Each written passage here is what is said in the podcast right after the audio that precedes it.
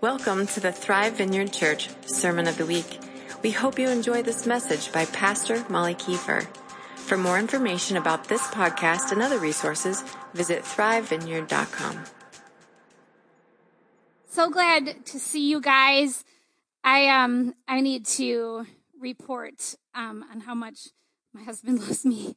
Although this is also kind of a embarrassing Molly moment. But we were in the drive-through at Dunkin' this morning, and um, Kevin doesn't Kevin doesn't do a lot of caffeine because it makes him cra- little crazy, and he at one point was addicted and decided he wasn't going to do that again.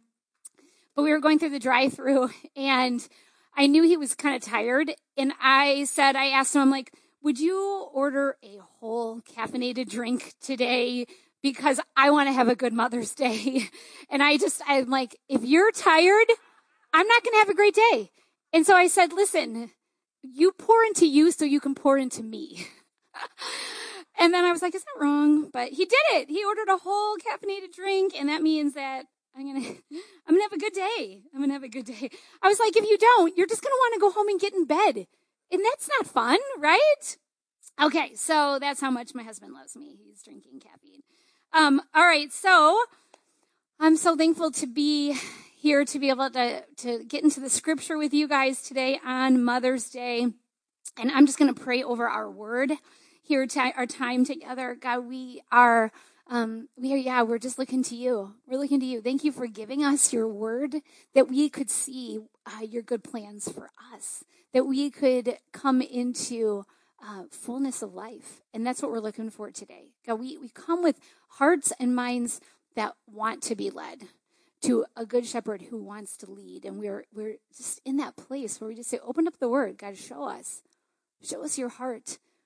And God, we want to experience the word. We want to experience it. We want to know it. We want it to be um, entwined in our hearts. We want it to entwine in our hearts this morning. In Jesus' name, amen. Amen. So it's Mother's Day, and um, not only is it Mother's Day, but my youngest is getting ready ready to graduate high school, and so I go through this this time of year, and I get really reflective about um, parenting and being a mom, um, especially with Mother's Day this week and thinking about it. And um, there is a, um, a memory that is just burned in my brain. I remember so vividly the night that I came home from the hospital with my firstborn, with Aiden. And I, I will, I, this night is just burned on my brain because I felt so much like a fish out of water. I felt so much like you can't just hand me this child, this nurse. You can't just put him in my hands and send me home and say, now go do it. Like, I don't know what I'm doing. You know, I just remember that first night being like, they gave me the number for the nurse's station and I called it all night. I just was like, uh, you know, like, I am still alone and with this child and, and do, do, should I wake him up to feed him? And it was just like all these questions and it was just this memory burned in my brain of feeling like I do not know what I am doing. And, uh, that next day, Aiden would like scratch himself because he had long fingernails. And that next day, Kevin and I were like, we got to cut these fingernails. And, um, thankfully this was, uh, Kevin's doing, but we tried to cut, clip his little tiny nails and his tiny fingers, and we got a little skin in with a tiny fingernail, and he's bleeding and crying and crying and bleeding. We're crying. We're like, how? You know, if I can't even handle trimming fingernails, what am I going to do when, like, you know, a girl breaks his heart or he's cut from the team or I say something that affects his self esteem? You know, like, there's like, it's, it felt like such high stakes. And then I had another one. I had Cole. And now, like, what? You want me to keep track of two at the same time? You know, and we, many times we would go to the mall, to the play place in the mall to try to like kill a cold afternoon. And several times we lost Cole. And it, it wasn't just at the mall. It was like in our own neighborhood, like several times everyone we are running through the mall or the neighborhood screaming his name and all the neighbors are help like it's you know christ like you know, I, I lose him and I, I don't want him to have a moment of feeling scared and like mom's not here, but I lost him many times, multiple times or, um, and then, you know, Anna, Anna, the, the third one comes along and, um, she was having some sort, I knew there was some sort of issue because I, she had really bad eczema when she was a couple months old and I would feed her and she would sleep and then she would wake up screaming. And so I thought there's something going on here. And so a friend suggested that I do some sort of elimination diet to kind of determine like, well, will she, does she get better when you take certain foods? Maybe she's having an allergic reaction. And so, um, I remember for a couple days, all I ate was turkey bacon and pears. That was my elimination diet. And I was starving. I was starving. And she actually was sleeping in our bed because I didn't know what else to do. I was like, at this point, I'm like, go ahead. If you're sleeping next to me and you'll sleep fine, fine, good enough. Like, I don't care. But, um, I had a dream one of those nights because I was starving. I had a dream that I was eating a huge piece of ham and I woke up and her hand is in my mouth. I am chewing. I'm chewing my daughter's hand. Like, like and you know, like I, I, you know, like, so I'm sorry, little one, that I am like eating you. I am so sorry that I got that hungry. Ah, oh. but man, it's just the hardest part of being a mom, right? Is you desire to give them this perfect life where you don't eat them and you don't lose them. And I, I realized like, I can't, I can't. I want to give you a completely normal experience. I want to launch you into adulthood with like, you know, the best possible future. I, I want to get you to that finish line where I have like, can go down the checklist and say, I did it all and I did it all well and I did it all right. And I'm, you know, here you are. You're going to be successful because I did it all right, right? It is an impossible job. It's an impossible job and I can't do what I want to do. I know I look back, I'm like, I can't, I couldn't do the things I really wanted to do for you that you would never hurt and that you would, I would, I would never say something mean and I was always active listening, right? And empathy and, uh, um, there for your feelings. But you know what? The truth is I was tired and I had grumpy moments and, and, you know, it's in the spiritual and emotional world, like I, I wanted to provide all the superfoods all day long, right? But I find myself in the McDonald's drive through again saying, this is the last time, I promise, right? Like this is how it, it, worked out for me. And I, and I know for some of you, you know, if you, um, are a mom, you know exactly what I mean. And for the rest of you, if you're, you're not a mom, you experience this too. That you have places in your life where you're facing something where it's like, I want to do, but, but I can't do. I'm limited in what I can do. You know, maybe you're, you're facing an impossible situation with, uh, your your boss. Maybe you're just like, you know, I I want to do all they're asking me to do, but maybe there's a tendency to overwork there, or maybe you have a situation in your family where like you just you want to make it peaceful and you want it them to like you and you to like them and for everything to be okay, right? But but the the truth is is is you find yourself stuck. You find yourself in places where you're like, I can't make this better. I can't make it right. Maybe you you feel like you know what? These teachers are asking too much. That school is just too overwhelming. And you want to get through everything in your planner, but you just can't do it. We all have this place, and I just wonder, where is that place for you where you feel this pinch? Where you feel this pinch, where you said, or you tend to say, oh man, I just wish I could make it better. I wish I could make it better. Am I um, bopping around a lot? Yes. Okay. Where, where are you doing that? Where you're just like, you know what? I wish I had the answers. I wish I could solve it. I wish I could fix it. I wish I could, I could help you. I wish there's, maybe you have a friend. Maybe you have someone in your family where you're like, I just wish that I could just, um, could, could do something, could figure it out, could solve it and just make it better. I could take something that I, I could offer something that would fill in this gap between what I want for you and what I can provide for you. Maybe you have those places too. And here is the deal, guys. I have found something worthy for that gap. I have found something today that I want to share with you that is going to help us fill in that gap between what we want to be able to do for someone and what we can do. And I am really excited to share this with you, how we're going to fill in that gap in our lives. But here I'm going to start first with a little bit of review. And, um, you guys know we started a series on Acts, and uh, Acts is all about that first church, and we have these disciples who were handed also handed an impossible job. They were given, they had the the reality of the death and the life of Jesus, and they were told, now take take the life of Jesus, his miraculous life, his, his glorious life, and the death that, that he died on that cross and the new life you have. Now take that, take the reality of Jesus and go make him known. They were sent out to go make disciples of every nation. Wow, that is a job that would rival the mom gap, right? Like they're told to take his miraculous life and to make him known and to, to, to rescue people from the kingdom of darkness and transfer them into the kingdom of light. It was an amazing job. And they, they head out with the power of the Holy Spirit. And that first day, 3,000 people are added to their like 25 member church. Like 3,000. How do you care for and disciple and grow up 3,000 people? Let alone the plan was actually that this thing would spread out across the world. It's an impossible job. So what did they do to fill in that gap? What did they do in that gap between the job they were given and, and what they had access to. Well, here's what we see in Acts 2.42. Hopefully this is sounding familiar, you guys, but this is what they did. They devoted themselves to the apostles' teaching, to breaking of bread, to fellowship, and to prayer. And I, I spoke a little bit on that apostles' teaching and being able to get into the word. Kevin talked last week on fellowship and what that could be. And, um, and we, we look at these four things and these four things were the things that they gave themselves to of all the things they could give their, their attention to, right? Of all the things worthy of their time, these were the four things that they continued in, that they made a part of their life so that they, they would be able to do this impossible job. And here's what I want to focus on today.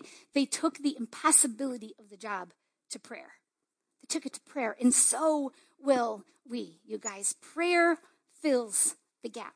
Prayer fills the gap. So if we are going to be this kind of church, you guys, on fire followers of Jesus, like this church where we take the presence of the Holy Spirit, the deposit, the baptism of the Holy Spirit, and we, we keep that flame alive. If we're going to do the things that they did, bring the reality of the life, the death and life of Jesus to people.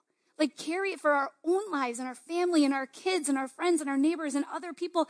We need a prayer life that will get the job done don't we? So here's, again, what I'm here not to tell you today. I'm not here to tell you that you should pray more. I'm not here to tell you that. What I think that I, what I really want to do is I want to show you God's perspective on prayer. Because when we see what he sees, we will pray. When we see what God sees about prayer, what He designed for prayer. Guys, I, it, it, we'll, we'll, we will pray, and I can tell you this has worked for me because there are times where when I feel prayerless, I realize I've, I've actually lost vision for prayer, right? I've kind of forgot. I feel like my prayers aren't effective. And if we don't feel like our prayers are effective, we don't pray right? But there are times, especially recently, where I, I, um, especially with my kids, I've looked, I'm looking at things that I want for them and, and I, the things that I feel like God has promised and the things that, um, you know, the vision for who they, they could be and things that have been taken from our family. And I see that gap and what I've done instead of worry, instead of filling in that gap with worry, or regret, which I tend to go to, I started stepping in and, and filling that gap with prayer. And I'm coming back again to pray, nope, you know what, God, instead of all the other things I could do with this gap, I'm not doing those things. I'm not going to try to figure it out or think harder or, uh, you know, uh, come up with, with more, you know, uh, more tricks, really, honestly, guys, but I'm going to stand in that gap with prayer because I really believe this, that, that we can pray in that gap. We can fill in that gap with prayer for every hard, impossible, heavy task that we have on us, and we all have them, right? So here's what we're going to do. We're going to, I just want to look at scripture. I want to paint a picture for how God sees prayer, and we're going to take that prayer to fill in the gap. Okay, so we're going to start with uh, the book of Esther. This, this young Jewish woman, um, Esther, and she was actually chosen by King Xerxes to be queen. And, um, and so she steps into that role as, as queen. And the king had a right hand man named Haman who hated the Jews. He hated the Jewish people. And um, so he gets the king to put a, an edict into place that would annihilate, that would wipe out all of the Jews um, in his land. And he did not know when he put this plan into action, he didn't know that his beloved Esther, Queen Esther, was actually Jewish. Um, but this plan goes into place, and once it's into place, um, nothing can be done. It is on its way. It is underway. And Esther discovers the plan through her uncle. He says, Hey, listen, this is happening out here beyond the palace gates. And he, he urges her. This is what it says in Esther. He urges her to go into the king's presence and to beg for mercy and plead with him for her people. And it is an impossible job to save a nation, to save your people from something that the king, an edict that he has put into place. And so he tells her, listen, all you can do at this point, you have to go into his presence and plead for your people. stand before him and plead for your people. And she does. She goes in and she stands before the king. She gets in between her people and their trouble, their future that is in front of them in the king. And she stands in that place and she comes into his presence and pleads, King, you have to get involved here. You have to do something. You need to intervene in this impossible situation. And it is a picture of, of prayer. It's a picture of what it is and what it does for us, you guys, that there is this gap and we come before God, we come before his presence and we plead for mercy. We plead for mercy. God, you have to get involved here. And God does what this king does. He extends his scepter. And he's like, you are welcome in my presence. What's on your heart?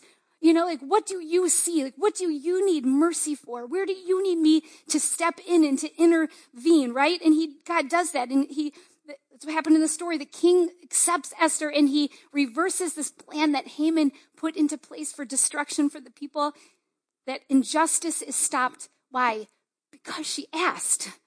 Because she got in the king's presence and said, God, you have to intervene in, in this situation for me.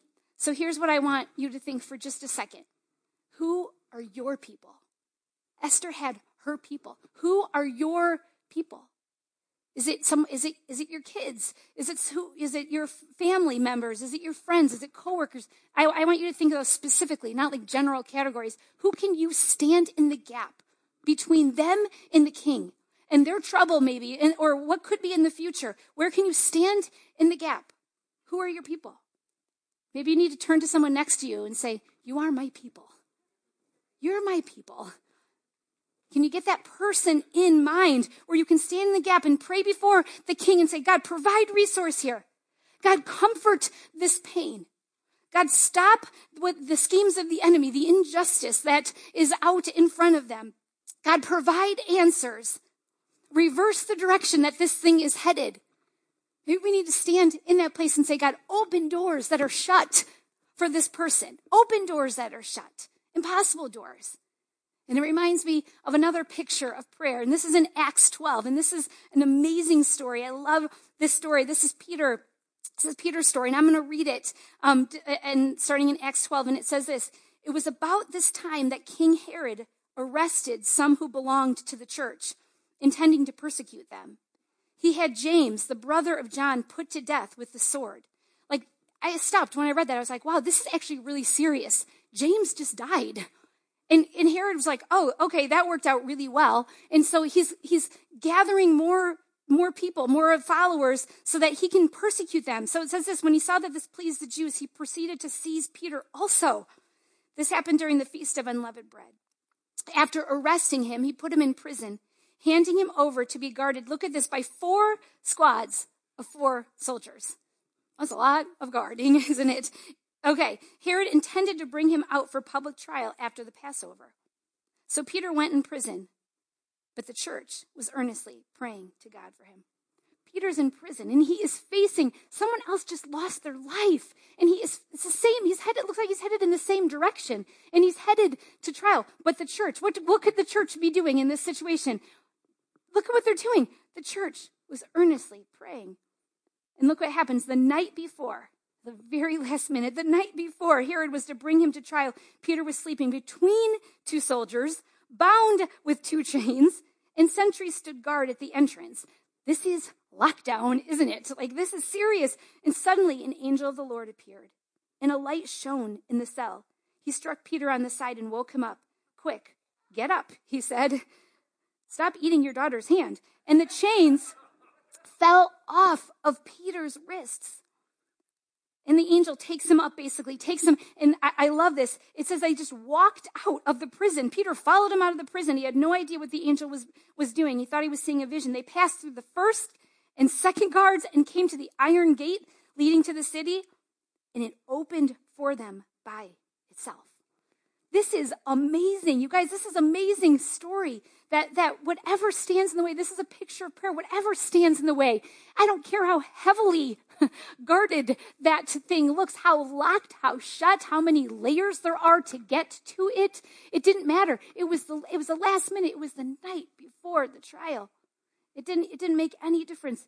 And I just feel like this is again a picture of prayer that impossible place. We pray with this picture, this truth in our minds and say, This is what prayer does, God. You set it out in your word as a model for my life today. And I see what happens that whatever stands in the way, God, prayer fills that gap, however tightly shut, however last minute it seems like it may be for you. So, where in your life? What seems shut? What seems like it is on lockdown? And there are a lot of layers. There are a lot of things to work through to get to freedom there, right? This is what God, this is what prayer can do. And I wanted to share a city, a story from our city of something that, um, a place that was shut that we prayed for and God opened. And when Kevin and I church planted, um, one of the things that was really important that we knew that God was calling us to was to work with the poor. Like we just knew that um, Jesus shows up amongst the poor, that he came, you know, as a doctor for the sick. And we knew that if we gave our hearts to the things that he did, that he would give his spirit and show us amazing things. And so we started praying when we got to Palatine, to church plant. One of the first things we did was, God, how do we help the poor in our city? How do we live out your goodness amongst the poor in our city? And we tried lots of things and we um, we stepped into an after school tutoring program and we, we partnered with a nonprofit in town and we tried, there was lots of starts and stops, but no door seemed to open. We just couldn't get any traction. We weren't sensing God moving on anything. And um, so we continued to pray. We continued to pray and ask God, what do you have? And open doors and give us favor. And um, we had this ongoing relationship with the um, nonprofit in town. And so one day I just, I showed up uh, in her office and I just said, listen, here's the deal. We believe that the kingdom of God actually can impact a whole neighborhood. And I, and as the words were coming out of my mouth, it sounded like crazy talk, but I'm like, I'm just going to tell her what I really think. And I just told her about what we believe that the love of God could do, that it could actually switch cycles of poverty, that we could see generational impact long term, and that we could see teenage pregnancies, um, uh, those issues that kept people in that cycle. We could see a change in those things, that families could be healed and restored. And so we started as telling her what, what we believe, this vision. And, and I asked her, I said, you know what? Here's what I really want to do. I want to step into an apartment complex. Can we rent an apartment somewhere and have it be like a center where we can provide meals and just be Jesus to people and do things with the youth? And she said, well, well, you know, actually the police have been asking us to start something at Rand Grove. And she said, do you want to go over there right now? And I was like, yes, let's go right now. And so we got in our cars and we drove to Rand Grove and we met the manager. She introduced me to the manager. And I told the manager the same thing I told her. I believe that the kingdom of God can actually make a, an, an, impact in a neighborhood where we could see a change and we could see life and we could see hope uh, come to be. And um, she said, You know, it's interesting. I was just at a conference and I just told the maintenance guy that we need to partner with the church. And she said, She opened the doors and she said, You can do anything you want here. You can have keys. I remember this so clearly. She said, You can even do your Bible studies here. And that was a that for us was an it was a key. It was an open door. Doors that had been shut because we prayed. God opened something that we couldn't open in the city.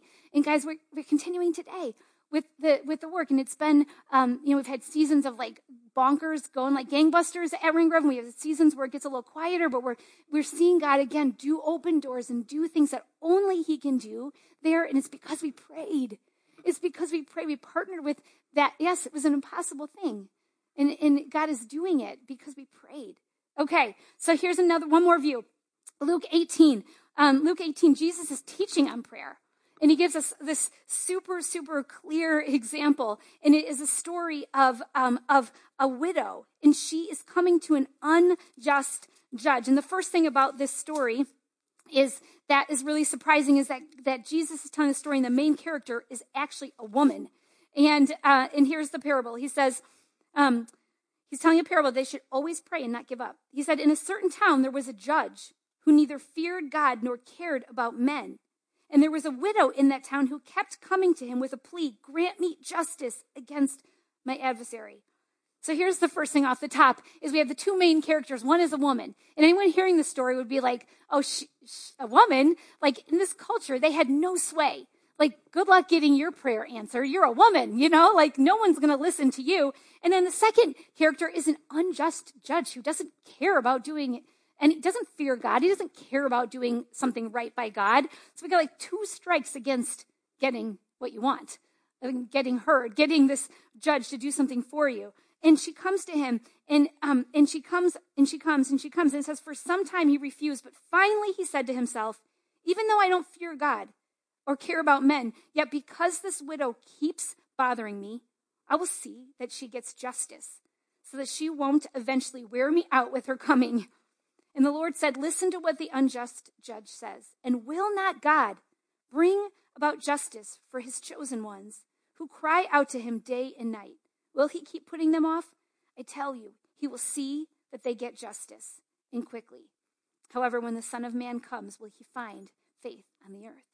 This is an amazing story. This is a story Jesus chose to tell about prayer that we come, that we keep on asking, and she gets the answer. Again, not because of any power she had, not because of anything she earned, not even because that judge was like wanted to do God's will, right? Not any of those things. She gets her prayer answered because she keeps coming and she keeps asking.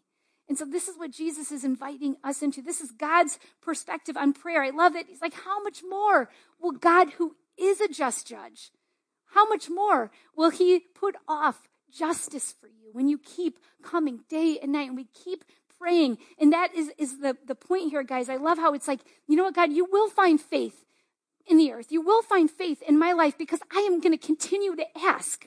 Prayer is like word, it's like faith in action. It's like those words of faith coming out again and again. I believe, God, you're good. I believe you'll give justice. I believe you'll break through in this situation.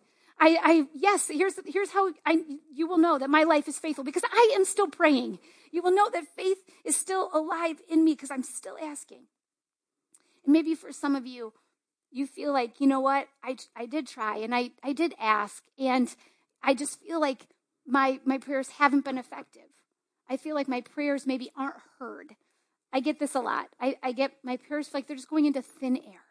Have you ever experienced that where you just feel like I, not, not, my, my prayers don't seem to be going anywhere? Has anyone ever said that or felt that? Well, here, I'm going to show you one last perspective. And this is brilliant. This is from the book of Revelation. And here's the situation this is um, around the throne of God. This is a description of what's happening around the throne of God, that there's these living creatures around God's throne. And it describes, it describes them this way in Revelation 5 8. Each one had a harp. We already get that, right? We know that. That's the picture. Yes, you have a harp. But look what else they have. Hold, they were holding golden bowls full of incense, which are the prayers of the saints, which are the prayers of the guys. This is your prayers. This is my prayers. That they, there's these creatures around the throne that are holding bowls full of our prayer that we pray from earth now, today, right? And here's another angle of this. Tells us a little bit more in Revelation 8. Another angel who had a golden censer came and stood at the altar. He was given much incense to offer with the prayers of all God's people on the golden altar in front of the throne. The smoke of the incense, together with the prayers of God's people, went up before God from the angel's hand. The angel took the censer, filled it with fire from the altar, and hurled it on the earth. And there came peals of thunder, rumblings, flashes of lightning, and an earthquake. So here's God's per- perspective on prayer, guys. Whatever we think about where our prayers go or where they don't go and how ineffective they are, here's the truth that our prayers are gathered in a bowl. We see this. God's showing us what's happening from heaven's perspective, what we can't see from earth. Our prayers are gathered in a bowl. You know what that means? It means they don't fall to the ground. It means that they don't just ping off the walls or the, the roof, right? It makes, it means that they make their way before God. It means that they are, are, are not lost.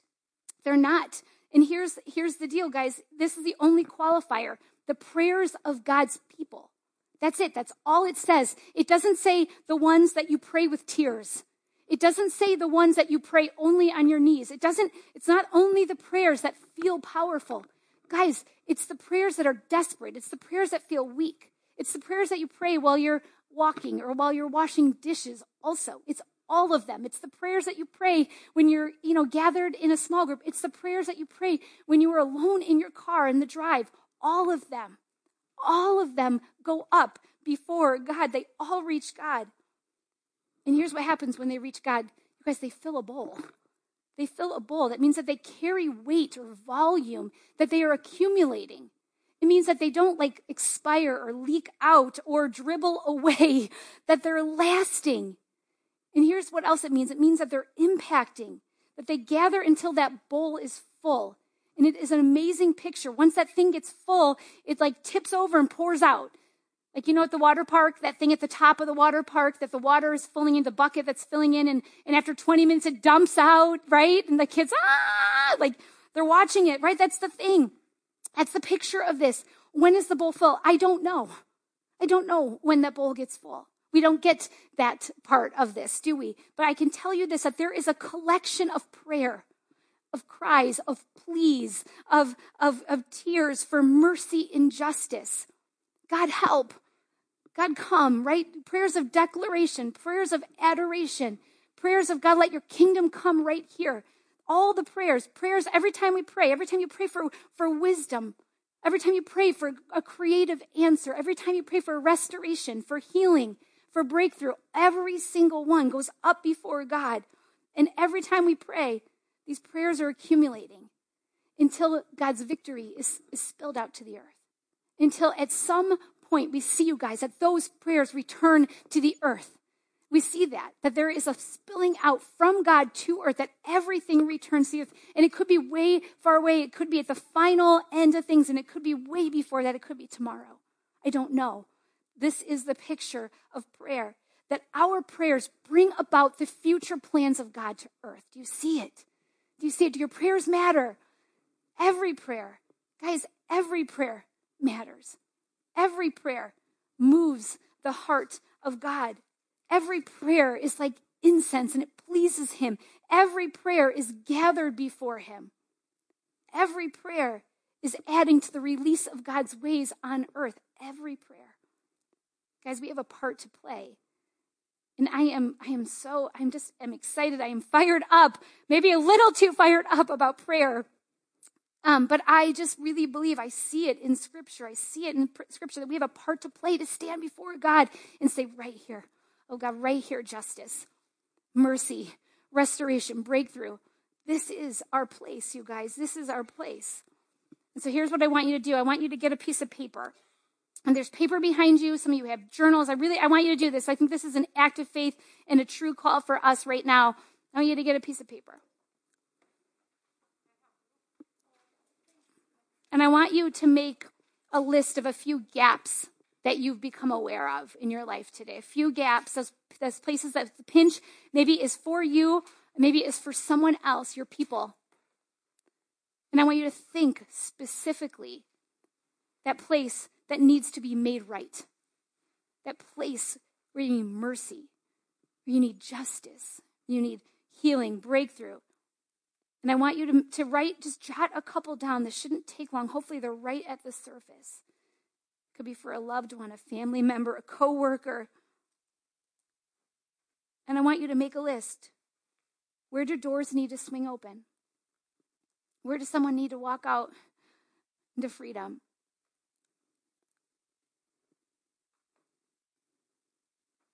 What bowl needs to be full in heaven right now? What or can you just take a prayer and just add it before the throne?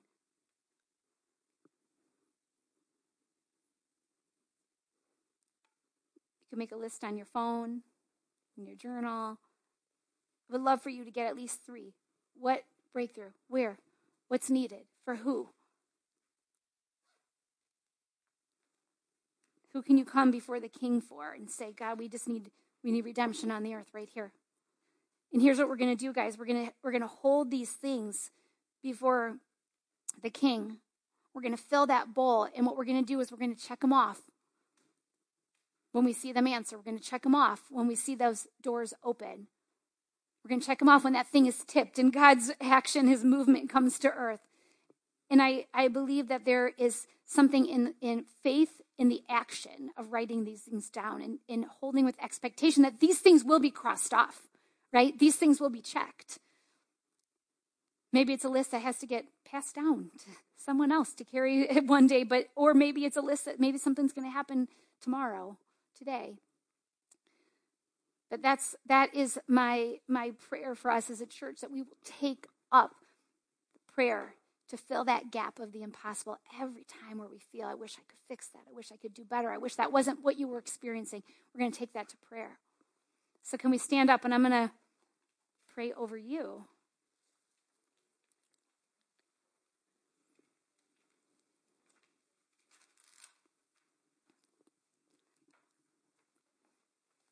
Thanks, guys, for joining me in that and being faithful with that and giving your hearts to th- those prayer things. And if you're still writing, go ahead, take your time. I'm just going to pray over the rest of us. Holy Spirit, make us a praying church. Make us a praying people. God, for all the other ways that we want to fill in the gaps today, we just re- we repent of those things. We just turn from them. We turn from them and we say, Thank you for designing prayer. Thank you for giving us a place before the King. Thank you for extending your scepter over us and inviting us into your presence. Thank you, God, that you say we could come day and night, day and night before you as a just judge and bring the things that are on our hearts, the things that we see from earth, that you designed us to stand in a place and see where the kingdom has not yet come, and to bring the restoration of heaven to that place. God, we will be a people who will fill the bowl. God, we thank you that we get to, to, to you know, stand in, in this place and pray and see that those things, they come before you that come before your throne, that every cry, every plea comes before you, every kind of prayer. God, I just pray today that faith will rise up in us, that we would recognize, you know what, there isn't a weak prayer. When we pray in the name of Jesus, when we pray in friendship, that we're yours, that we belong to you, God, that every prayer matters. And we're sorry for what we've made prayer, how we've missed it. God, we repent of believing that our prayers are ineffective and they're not doing anything and they're not being heard. And we see that you gather them, that you are a collector of them, that they please you, you love them, and you move on our behalf. And so, God, I just thank you for these lists. I thank you for these lists, and I pray that you would put in us a perseverance and a persistence before you to pray